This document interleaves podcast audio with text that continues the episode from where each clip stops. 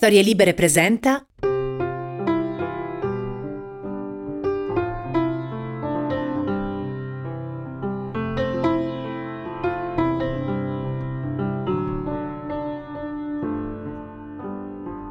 L'alfabeto della paura. 21 storie di lettere coraggiose.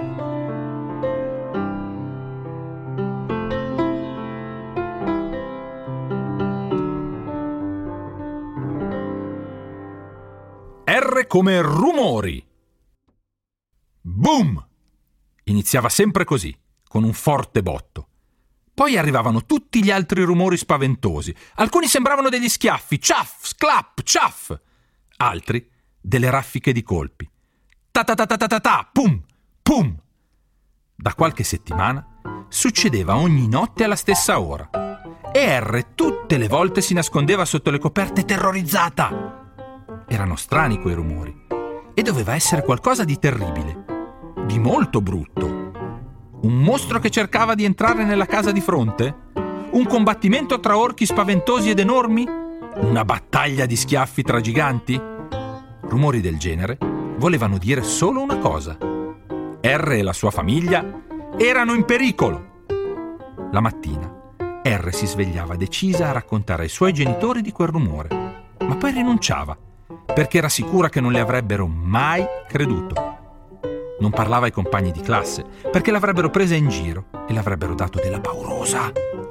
E lei non voleva far la figura della fifona. Una notte però i rumori diventarono ancora più forti. Ormai era quasi estate e l'aria non era più fredda. Di notte si poteva dormire senza coperte. Il frastuono iniziò come al solito. Boom! Poi però i suoni si mischiarono. A R sembrò di sentire anche una voce stridula che urlava forte, confusa tra i molti rumori di schiaffi, pacche e pugni. Ciaff, glaff, pum, ah! Ah! Pum, pum, ciaff! A quel punto R saltò giù dal letto e corse veloce in camera dei suoi genitori. Sveglia, sveglia, mamma, papà, sveglia! Ho paura, ci sono dei rumori terribili! La mamma si svegliò di soprassalto, tese l'orecchio e fece un gran sorriso. Perché ridi, mamma? Ma non senti? Sono spaventosi, devono essere dei giganti che litigano e credo che questa volta stiano anche inseguendo un bambino. La mamma abbracciò forte R, la fece sdraiare tra lei e papà e disse: Ora dormi tranquilla, va tutto bene. I rumori non sempre sono quello che sembrano, ma domani mattina ti porto a vedere una cosa. La mattina dopo la famiglia di R si svegliò un po' prima del solito e mamma chiese alla bambina di prepararsi in fretta, perché prima di accompagnarla a scuola dovevano passare a salutare un'amica.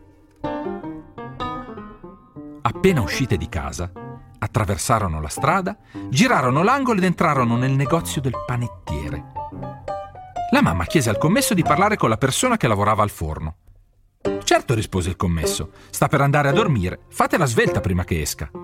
A dormire, pensò R. Ma com'è possibile? Non si dorme di mattina. Dalla porta del laboratorio si affacciò una signora.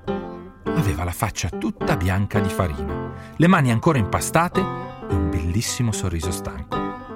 Buongiorno, perdoni il disturbo, disse la mamma. Mia figlia è molto spaventata. Crede che i rumori che sente di notte siano i versi di giganti cattivi che si picchiano. Stanotte è certa di aver sentito anche un bambino spaventato. Oh no, scoppiò a ridere la signora. Mi dispiace. Che gran pasticcio. Venite con me che vi spiego tutto. Quando furono dentro, la signora mostrò a R i forni, le fece vedere la montagna di farina e l'impasto pronto per essere cotto e diventare pane. Quelli che senti sono i rumori che facciamo io e gli altri fornai quando prepariamo il pane di notte. Vedi? La signora prese l'impasto e lo sbatté sul tavolo. Boom! Poi lo distese con dei colpi decisi, ciaff, ciaff, ciaff, ciaff, e poi lo mise nella forma. Pum! Ecco cos'erano quei rumori terribili. Poi la signora aggiunse, noi lavoriamo quando tu dormi e riposiamo quando vai a scuola. Negli ultimi giorni c'è stato un caldo terribile e abbiamo aperto le finestre del laboratorio. È per questo che hai sentito quel baccano. E il bambino? chiese Harry un po' meno preoccupata. Quale bambino? Non c'è nessun bambino. Ma aspetta! Questa notte, in effetti, avevamo la radio accesa. Forse hai confuso la voce di una cantante con quella di un bambino. R tirò un gran sospiro di sollievo. Non c'erano i mostri per strada, solo quella signora simpatica che preparava il pane cantando. Per fortuna, i rumori non sempre sono quello che sembrano.